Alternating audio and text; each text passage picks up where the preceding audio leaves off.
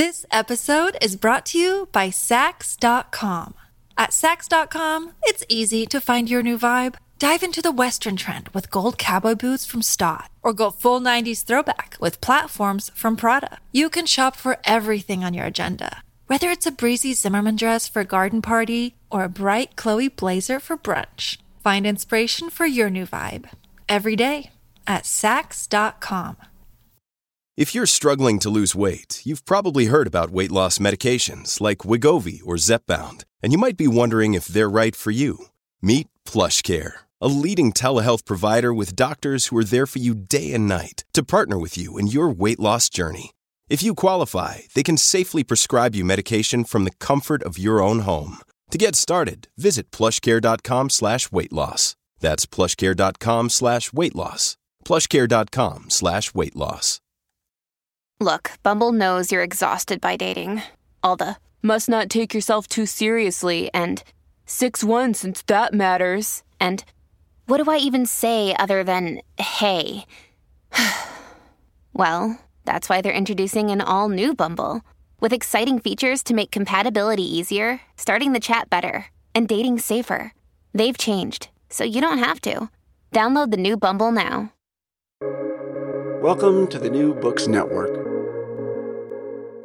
Hello, and welcome to another episode on the New Books Network. I'm one of your hosts, Dr. Miranda Melcher, and I'm very pleased today to be speaking to Dr. Alka Menon about her book titled Refashioning Race How Global Cosmetic Surgery Crafts New Beauty Standards, published by the University of California Press in 2023 as the book suggests, this is a deep dive into the world of cosmetic surgeons, cosmetic surgery, cosmetic surgery research, and all manner of things to think about what does race look like who decides what race looks like um, and how does that perhaps have impacts beyond you know maybe some niche cosmetic surgery journals. Uh, so alka thank you so much for coming onto the podcast to tell us all about this fascinating world.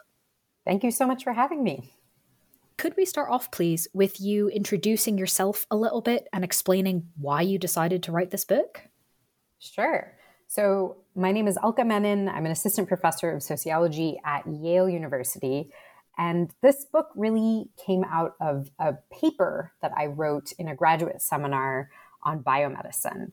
Uh, I entered grad school interested in something about the relationship between medicine and social identities like race or gender but I didn't know exactly how I was going to capture something about that relationship. Uh, and then when I was looking for a paper topic, I discovered a New York Times article on ethnic cosmetic surgery.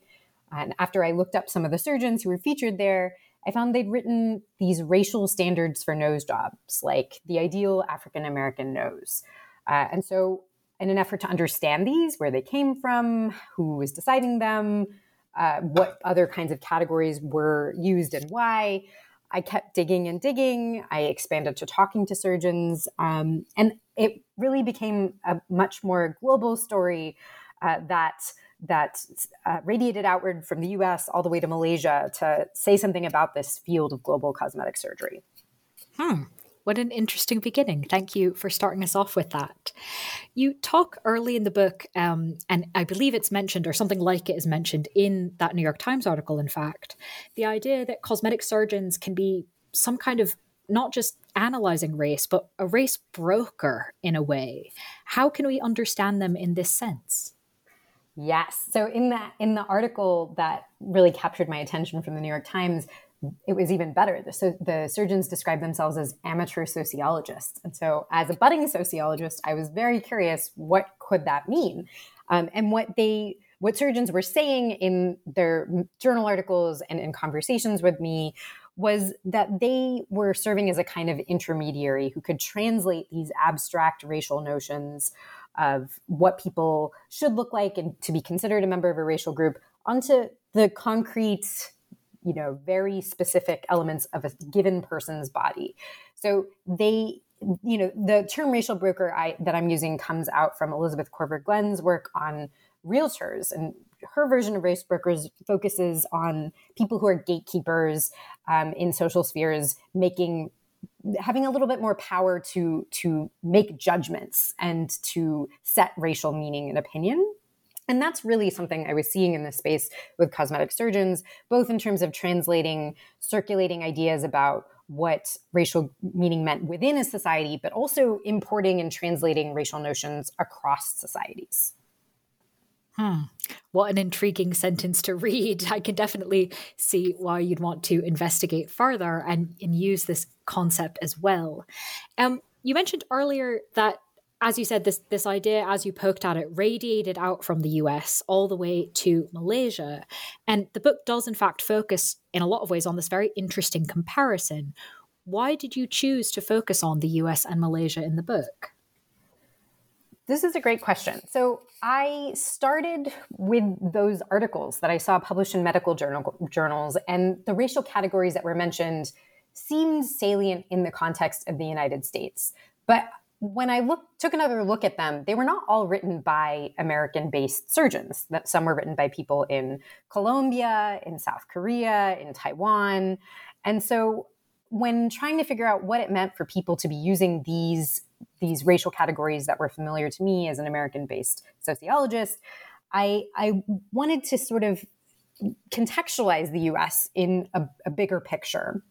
Um, there's many really interesting books that focus on cosmetic surgery in the context of a given country like the US or South Korea or Brazil. And those tell you something very particular about any one of those given societies. And let's say if you're interested in race, something about the race relations or the gender relations in that society. But what I was picking up on from this journal article uh, analysis is that there was a story that was happening across countries that I hadn't seen so much written about. That it was a global story of both cultural diffusion and scientific knowledge dissemination. And so, to get at that, uh, you know, you can't. There's you have to look from somewhere to see something about the global. So I, I looked at medical journal articles and international plastic surgery conferences where surgeons came from all over. But to really be able to ground something specific about race, I needed also to uh, be placed in a particular place. And so the US was one place that I, I picked as a place that was very important in the field of cosmetic surgery and as a place with a huge domestic market um, and, and one whose uh, cultural notions of race and cultural labels certainly had circulated in these journal articles. But I picked Malaysia as another place because it was almost as far away as possible from the United States. And it was very different. It's also a multiracial, multi ethnic country that recognizes uh, its citizens as being. Um, occurring in discrete racial types there it's it's malay chinese and indian that are the big categories that are domestically resonant. But it's a place in Southeast Asia that really was positioning itself as a medical tourist market, as as a country that could cater to the needs of traveling people from East Asia and even from the Middle East, um, in part because it's also officially a Muslim country. And so it, it was making an aim at a broader regional market in this way. So Malaysia gave me a very different uh, orientation toward thinking about what could be going on with race and the circulation of racial meaning in what I thought was really a global story about cosmetic surgery. Mm, thank you for that very helpful framing and sort of locating the different levels we're talking at and the different places, because now we can get into kind of, well, what's actually happening here. So when we talk about things like a cosmetic surgeon or a journal saying like the best African American nose, I mean, how do cosmetic surgeons categorize and conceptualize racial features and things like relative desirability? Yeah. So in journal articles, they they really do categorize things in this way. You know, that the articles were titled things like the ideal African American nose, the ideal Indian American nose. Within those articles, they would specify idealized ratios of eye spacing or nose length um, the kind of angle of of the nose and the, the relative size of nostrils, things like that. Really nitty gritty things about the face. Um, and not just saying that these are the ideals that we're holding up, but also here are the techniques to achieve this kind of look in a patient. So that was what I was seeing in these journal articles, and there was some just amount of categorizing of the variation of all human kinds. You know, they would they would give you types of within African American nose, type one, type two, type three, that they would characterize uh, with specific um, thresholds of different uh, features and proportions and ratios. But then they would acknowledge sometimes in the article that, oh, you know, a type three Indian American nose is sort of like a type two African American nose. You know, it was not like there was one standardized agreement on what type one, type two, type three meant for each of these categories. But you know, the the attempt to import these social and cultural categories and put them on the body ran into these kind of unexpected dead ends and uh, reduplications of, of features, right? Because you were focusing on um, classifying people by race and then characterizing their features instead of organizing people based on what they look like to begin with. And so you you surgeons would get into this kind of academic argument about what the differences were and how we should think about them and how we should treat those differences. And and in making these comparisons, sometimes they would use this language that um, often translated each of these different kinds of looks, the Indian American nose or the African American nose, to a white nose or a white reference or norm. Um, and so that language could say things like, well, this is inferior to or less than this nose. And it sounds pretty pretty negative and like it's holding up the white norm as not just normal but but as a better option overall. And so that was what I saw in the journal articles. It was an exercise of characterization and that made me curious is this something that surgeons are are playing out in practice too? And so I asked surgeons about it and I observed some interactions between surgeons and patients. And I found that when you were discussing beauty ideals with surgeons, they said, yeah, this is the academic way you would do it, right? There's some people who are really invested in this approach, but a lot of them talked about a kind of more holistic approach to this. And they really saw this push to creating these ways of specifying ideal African American beauty or ideal Indian American beauty as expanding what beauty norms were from a single historical one one size fits all white norm and so they were saying, this is really just an attempt for us to say, we're going to tailor things to your face. We're not going to make you look like everybody else or like, you know, the, the latest white movie star, but we're recognizing that that there's uh, a subset of things that would work better for you. And we know what we can offer there. So it was a little bit less a, a, general pronouncement in person about the relative desirability of, let's say, a white norm over others. At the same time, surgeons would also say, you know, people come in asking for certain things. They only come in asking certain directions. And the directions that they're asking for, the kinds of ideals they're asking for, they're consistent with things that we see in magazines, in um, movie stars. You know, there's, there's, there is a dominant discourse on beauty, even if it has pluralized somewhat, that people are often attempting to realize on their own bodies. And to what extent if at all, in these um, sort of more academic cosmetic surgery debates, are there differences when discussing race when it comes to also adding gender?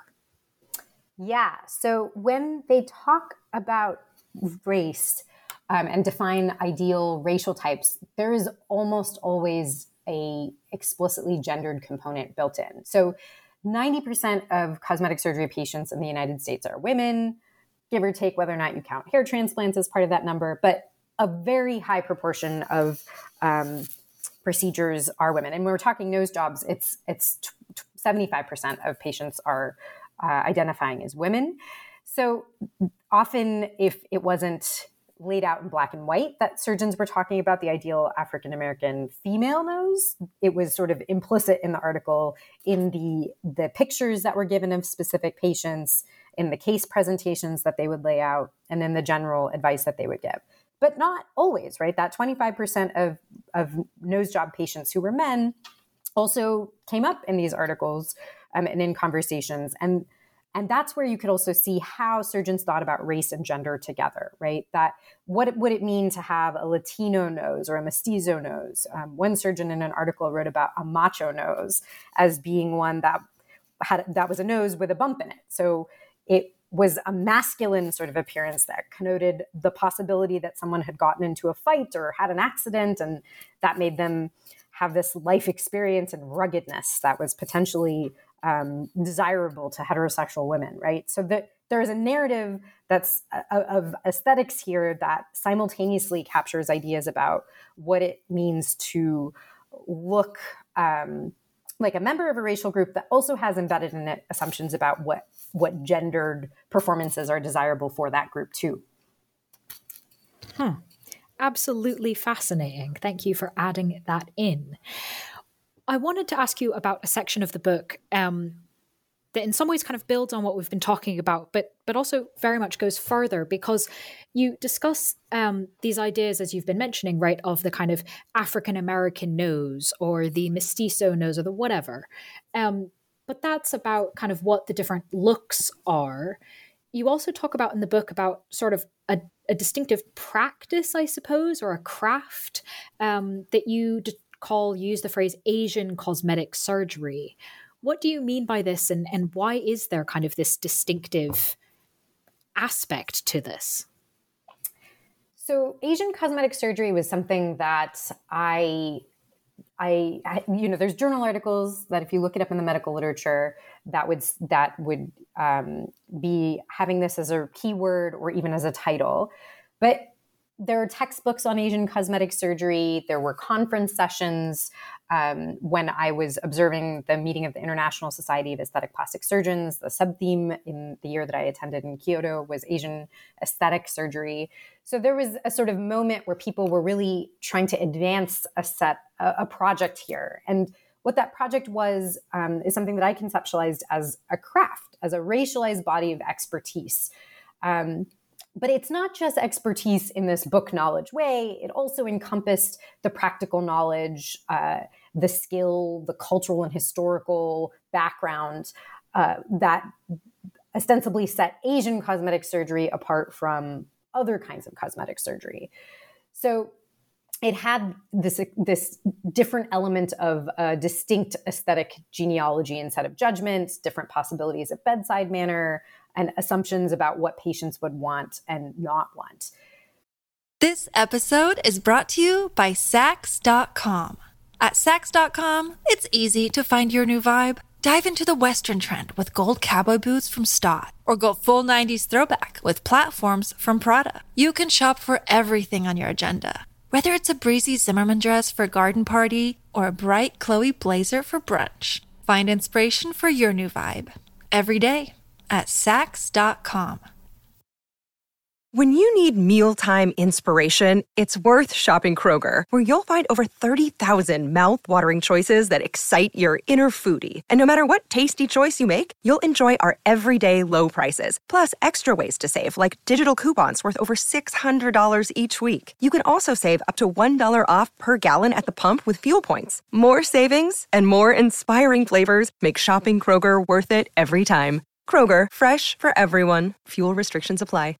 So I initially went in no, seeing these, this phrase used a lot. I wasn't sure whether it fully constituted a set of practices or just an attempt to realize an Asian look. And I eventually came to believe through my observations of these, these conferences and discussing with surgeons that there was a different sensibility that they were trying to capture under this title. Uh, partially, it was it was trying to decenter a set of assumptions about what was aesthetically desirable and, and what kinds of materials should be used in surgery and how invasive it should be, how much it should cost. Um, but but if you go backwards in time and you think about where surgeons learned these things and came to develop these preferences um, in Asian countries like South Korea, uh, in Malaysia, in Japan, in Taiwan, you you do see a few different historical genealogies behind it that that uh, could go either way. So often when we think about what kinds of procedures would go under a label of something like Asian cosmetic surgery, we might think about procedures that were really pioneered by American plastic surgeons who were operating during the occupation in Korea during the occupation and war there and in Vietnam subsequently. And there's a kind of narrative that American surgeons have shaped an Asian cosmetic surgery that was trying to make patients who lived in these places look more um, hybrid, white, Western. That's something that uh, a prominent plastic surgeon named Dr. Ralph Millard wrote a lot about um, based on his time practicing in Korea. But what I was also finding were uh, records of surgeons who had studied in Japan as early as the 1890s, who were pioneering very similar kinds of techniques and procedures um, to to make a wider eyelid, for example, or a rounder eyelid, um, and who would link this from the beginning to a set of uh, Asian aesthetics and genealogies to to to Japanese physiognomy or Chinese uh, physiognomy traditions, which are which are face reading traditions that really um, they they prescribe a set of meanings that that are accompanied with different kinds of facial configurations, and so you could sort of see that in parallel at the same time and really before there were there were these other uh, people within Asia advancing ideas about how people should look and techniques to achieve them. And uh, the, the doctor that I write about more extensively in this chapter um, as kind of an alternate to, to Dr. Millard is Dr. Khoo Boo-Chai, who practiced in what was then the colony of Malaya and wrote in English in some of the same journals like plastic and reconstructive surgery about what an oriental uh, surgery would look like and what people were looking for and how it was different. So there is this kind of longer term project here too um, that and, and and and this isn't to say that Asian cosmetic surgery was ever this this separate project totally free from any uh, exchange with the outside world, but just to say that there these exchanges between uh, between scientific communities and between aesthetic ideas in in Asia and the East and in, in the West and the United States, these have a much longer history than sort of just linking it to the world post World War II era.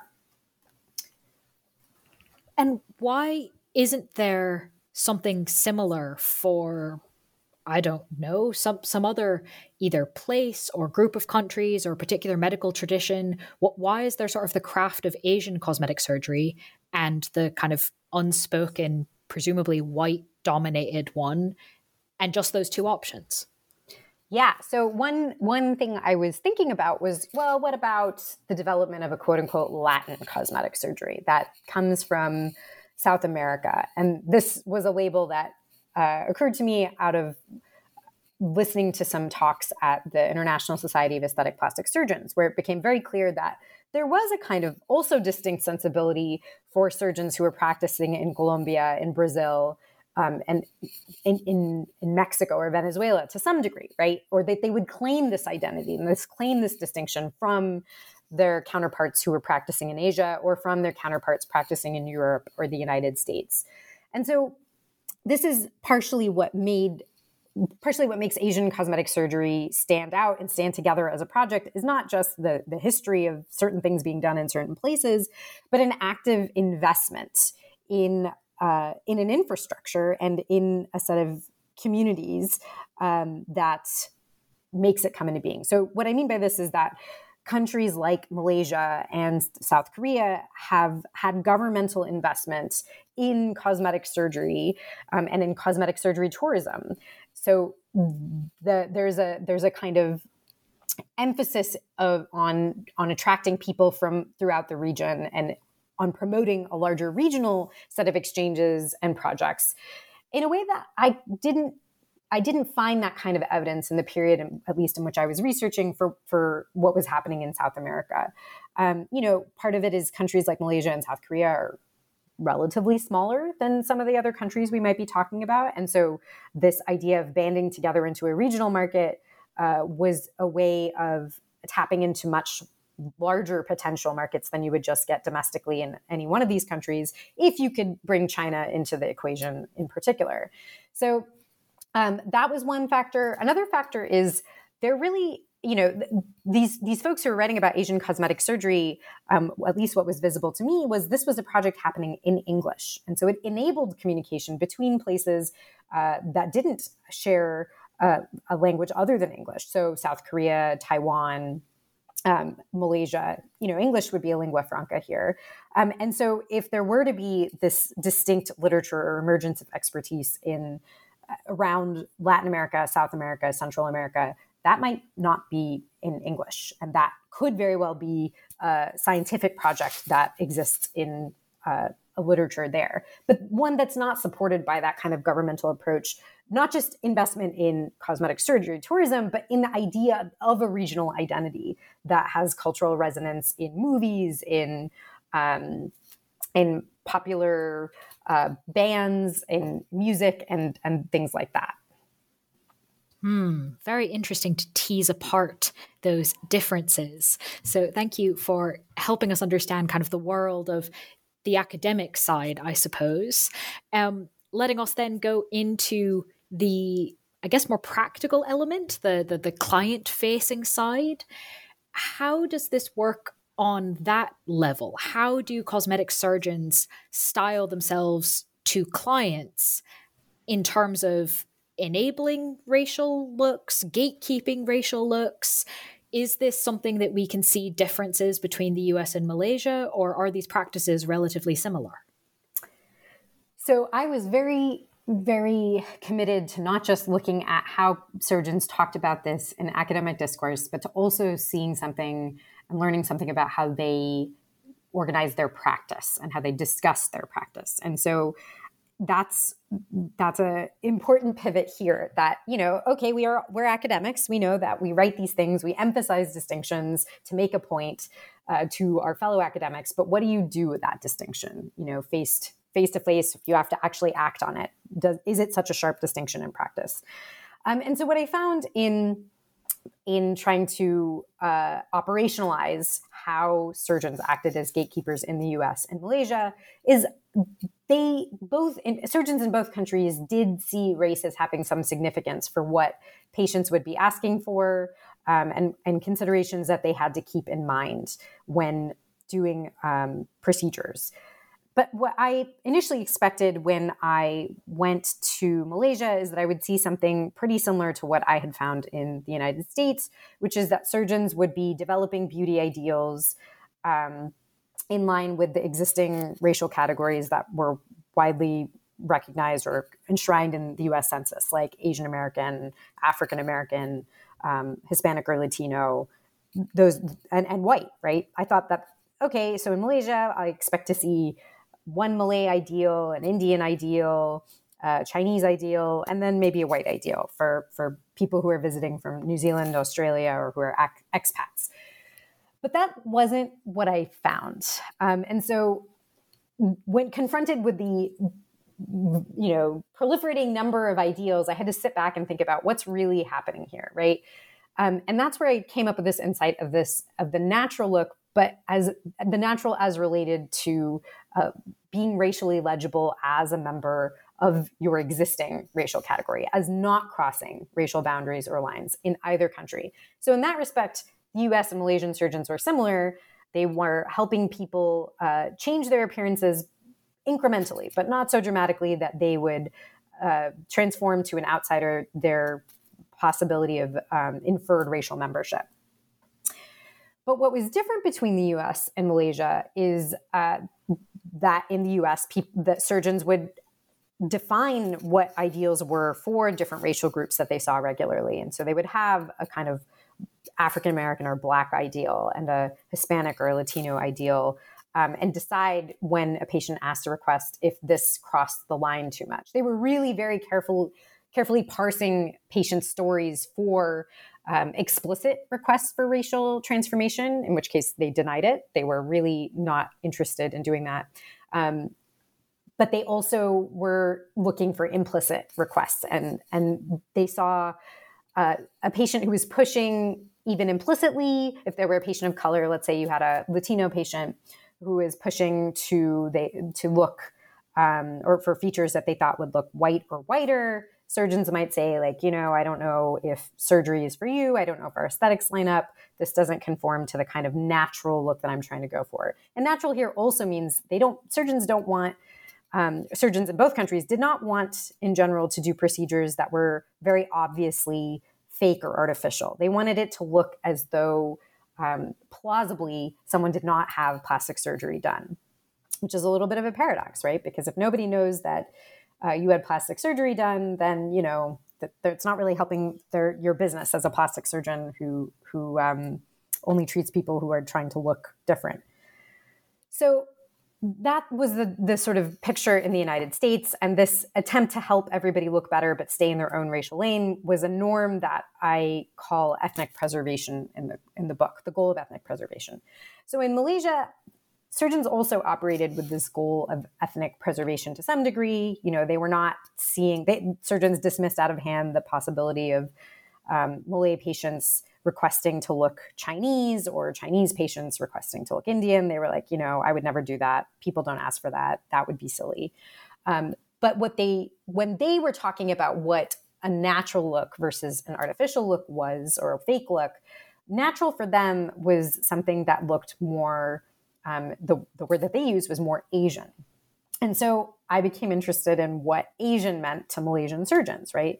Um, it was a category that united uh, Chinese and Malay patients in particular, but also medical tourist patients from China, from Indonesia, from other other nearby countries.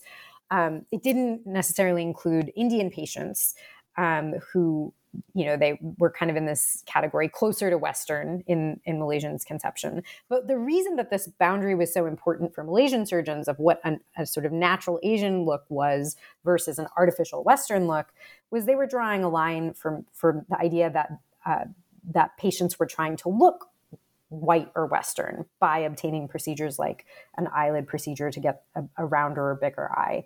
Um, and they wouldn't just say, oh, some procedures have that connotation.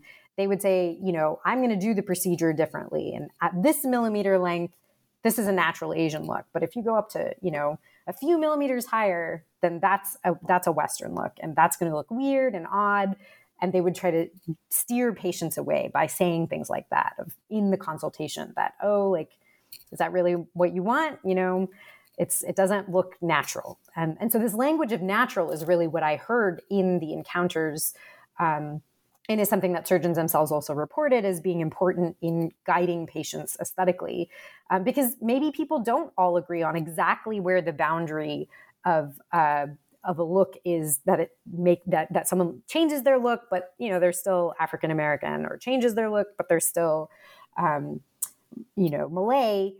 But they do kind of they can say, well, this feels too too much, right? Now it looks like you've done some plastic surgery. That looks fake or artificial. This is more natural. We got to pull it back. And so that's really um, something that they were doing, and and they were gatekeepers in the sense that um, they surgeons could could not only have this language guiding patients by by saying these things are natural, beautiful, good, um, and these things are weird, odd, but also they could refuse to operate on patients who asked for things that were not consonant with their aesthetic vision and their racial vision.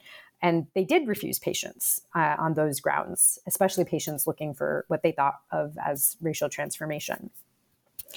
So, what then does this look like almost in the in between of the academic and the client facing? You mentioned the idea of kind of, well, hang on, focusing on natural in some ways is bad for business. Mm-hmm. How did surgeons talk about all of this in terms of business branding, you know, making some enough of a name for themselves that people knew to come to them? Yes, this was a challenge that they actively struggled with and and freely discussed this as being something that was a work in progress. Um, and so, what I found in the in the case of Malaysia was that surgeons were a lot more comfortable uh, putting forward race as part of the conversation, as part of a part of what they had to offer to patients, both in terms of saying, "Hey, you know, shared racial background with a patient can promote rapport." Um, and if, you know, I only have one racial background and one, you know, second or third language at my disposal, but I have the possibility of a, a much larger staff. Uh, nurses, estheticians, who could be of could could hail from different racial or religious backgrounds, and that that makes a difference in connecting to patients. And so surgeons in Malaysia really leaned into this, and they saw it as important not only to appeal to the full range of Malaysian patients, um, and that using race explicitly in this way was something that was legible and non-offensive to Malaysians, and that helped business, um, but not just to Malaysians, to to people from um, other parts of the world too, right? With that eye towards a medical tourist market. So they really they really offered uh, this possibility of a racially sensitive experience. Um, and one example of what that looked like was uh, surgeons of all uh, races and ethnicities and or races and religions in Malaysia would promise uh, patients who were Muslim a a Muslim sensitive experience, of a Malay experience of ho- warm hospitality, uh, but also halal food during recovery, um, and the and and the consideration of what kinds of materials were going into plastic surgery products or implants or fillers. So they were thinking like, yes, let's put this front and center to make clear a set of, of values and assumptions to our potential patients. Um, in in the United States, it was a more complicated calculus for the surgeons. Uh, they they didn't want to. Um, so some surgeons did say that they were specialists in ethnic cosmetic surgery or some even more specific type, like African American uh, rhinoplasty or um, Asian cosmetic surgery. Those are those, and, and the people who did that said, I made a strategic decision that I'm going to set apart my practice by saying I'm an expert in these sets of techniques and aesthetics. And then I'm going to see a whole bunch of, I'm going to attract a lot of attention from that group, but potentially at the expense of attracting the attention of white patients or patients of other races. Um, but you know, they worried about that. They said, "Am I, you know, am I pigeonholing myself? Is this a big enough market? What am I really promising here?" Because I could, I could operate on anybody. I have the skills to do that. There's nothing special about, you know, um, what I'm doing here. I just and and there's and they didn't make any claims of of um, most cases of trying to create that rapport based on a shared racial background so they would say, like, I could do this to anybody. What racial cosmetic surgery or uh, ethnic cosmetic surgery is really signaling to patients is we are not just going to reflexive, reflexively make patients of color look white. We're, we're going to tailor something to you. And so they were struggling with other ways to sort of convey this customization, UNIS focus. Um, because some surgeons outright came and said, I don't know if using racial words racial categories, racial branding is racist. You know, like it's one thing to say, oh, I speak Spanish. That's a skill that, you know, that my clinic has or that I have. But but beyond that, what can what is really meant by these kinds of, of labels, you know, and this comes out of a difference in the larger US society and culture. Um, of, of an expectation of color blindness, especially in this institutional setting of medicine, where it felt to surgeons like they didn't really that this almost didn't feel professional to talk about, even if it did help them navigate the the the need to to drum up a market and make visible how they had a set of skills and practices that maybe differed from uh, from some of their colleagues, but also from a generation of cosmetic surgeons that had come prior that really was promising a one size fits all look to patients. Hmm. Really interesting to think about um, how kind of bigger contextual things impact this very particular area. Um, can you tell us maybe a little bit more about kind of given all of these hurdles and all this balancing that has to be done about getting clients sort of through the door, what then did you find in the actual conversations with clients? You know, it sounds like in the academic setting, a lot of these discussions about race are pretty direct, right? Is mm-hmm. that still the case in like the examining room? So nothing it's nothing like it on the examining room. And i think that one uh, line i have somewhere in the book is you know these standards that i talk about in these medical journal articles for the large part they really sit on the shelf when it comes to the clinic. It informs um, it gives surgeons some ideas about how they might practice. It's a set of techniques that they could experiment with. But when it comes to talking one on one with a patient, uh, racial categories were often a little bit too general to be useful in really guiding the encounter. You know, if you're a, a patient who, let's say, let's take a Malaysian patient who comes in and says, I want to look Asian. You know, I want to do an eyelid surgery, but I still want to look Asian. Or sometimes they would say, I want to look Oriental.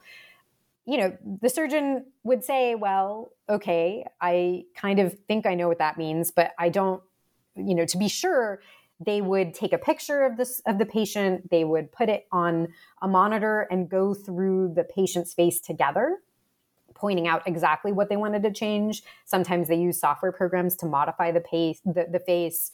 Other times, surgeons would just use a little tool to to directly lift the eyelid to different heights and be like, well, what do you think of this? Do you think this looks natural? Do you think that this looks good? Like, what is this? What you're looking for? They would try to to make it in the language of uh, of the visual, of the measured, because the the racial categories themselves were deliberately ambiguous and subjective. And so that would get people in the door and it, it certainly circumscribed a set of meanings, but it wasn't specific enough to decide on exactly what a surgeon should do for the patient in front of them. Um, and so, you know, people didn't really come in and announce, uh, you know, I'm this this member of this racial group and I want to look more this. You know, they would instead uh, they would often point to a feature like their nose and say, this is crooked. I would like it to be straighter, or I would like this to be longer. Um, and so that's really the terrain that pe- that the conversation happened happened prim- primarily. Um, the the place where there was often a the possibility of racial meanings to sort of be part of the the conversation, um, though not ex- as though implicitly, was by uh, patients and surgeons discussing specific examples of other people with a given look. So using celebrity examples like Jennifer Lopez or Beyonce or Cindy Crawford um, as as oh I want her nose or I want her um, curvy profile. Um, that would be a place where there would be some sort of conversation. Um, another way that this sometimes came up is, oh, I'm looking for an LA look. So there's again like give you something about a certain sense of sensibility, what what people find to be aesthetically pleasing or attractive, but it still for the surgeons didn't give them enough to know exactly what to do to the nose or to the, the chin of that patient. And so that really required um, a much more fine grained negotiation with patients and their actual bodies. And that's what I saw in the clinic very interesting to see that kind of different register um, in the different settings. So thank you for doing that comparison for us. If we zoom out, though, from the kind of smallest level of in the clinic room to really the, the biggest level, the, what you were talking about right at the beginning, that the fact that this is a global story, mm-hmm. what do you think are some of the consequences or implications of this use of racial categories in cosmetic surgery? So I think that um, it's it's oh, there's a whole lot of possible directions that this has gone and can go. Right. One is that um, I think it's worth recognizing that there it has been an expansion of beauty ideals and uh, techniques to achieve those ideals in cosmetic surgery uh, to more closely reflect the variation in human appearances that we see in the world, right? Um, this reflects the fact that cosmetic surgery has become more more accessible economically to a broader range of people. It's become um, a cheaper practices in some some ways, or there's there are practices that are less expensive. Um, medical tourism enables people to take advantage of price differentials based on standards of living in different countries, um, and there people have there's growing middle class in many countries and and upper middle class and wealthy folks who can afford to travel internationally um, and realize uh, some change in themselves and to consume also a broader array of uh, beauty ideals and cultural products that feature different ideals such that they don't neatly map onto the um, the narrow class structures and country structures that we um, might expect so there's an expansion. I think that that is something that um, the use of racial categories signals and facilitates in cosmetic surgery. But the problem with the use of racial categories in cosmetic surgery is that uh, it enshrines race as as a biological concept again, anew, um, and it makes it embodied, right?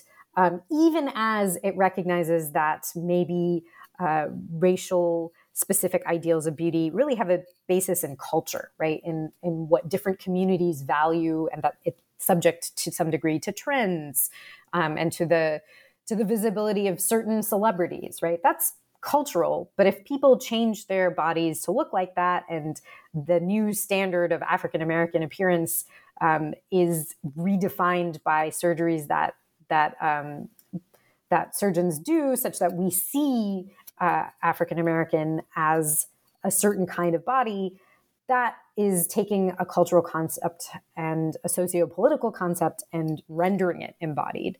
Um, and so it's it's reforging a connection between uh, race and the body that um, that decades of scientists, uh, sociologists, and others have really sought to break, right? To, to really emphasize how uh, race is a socio-political construct, that it's about a set of hierarchies. It's not, it's not just this thing that people are born with.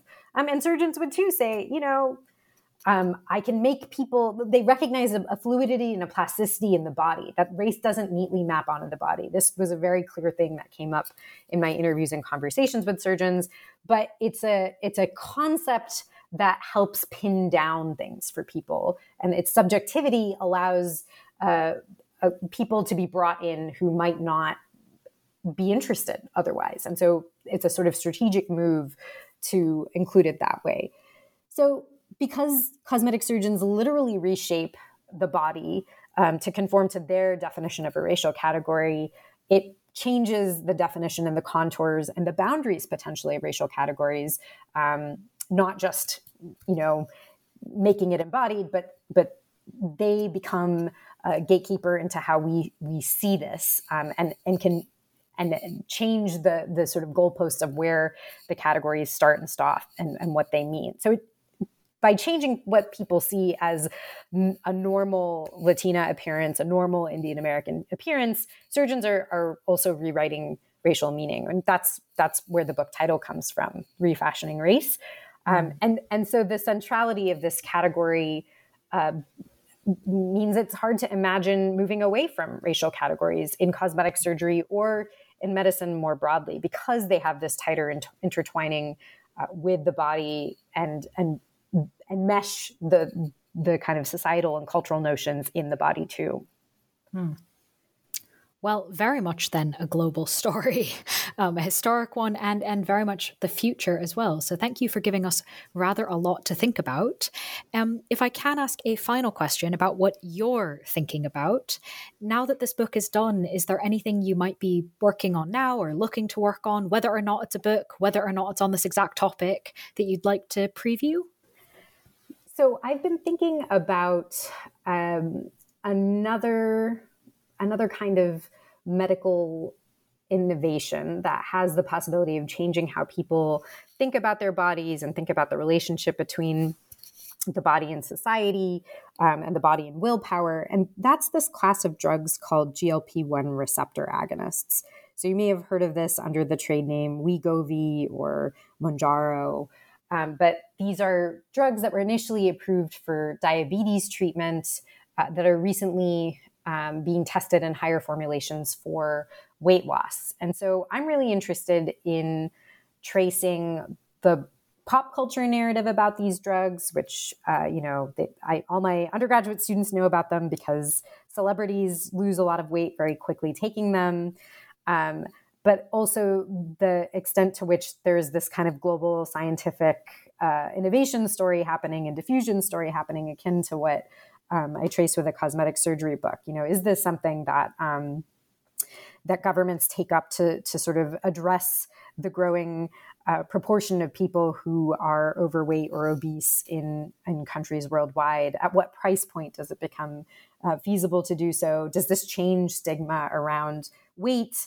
Uh, does it does it feel like a shortcut or an easy way? Are there natural or artificial ways to to lose weight? These these drugs open up some of the these kinds of questions, which I feel like I'm not done exploring yet.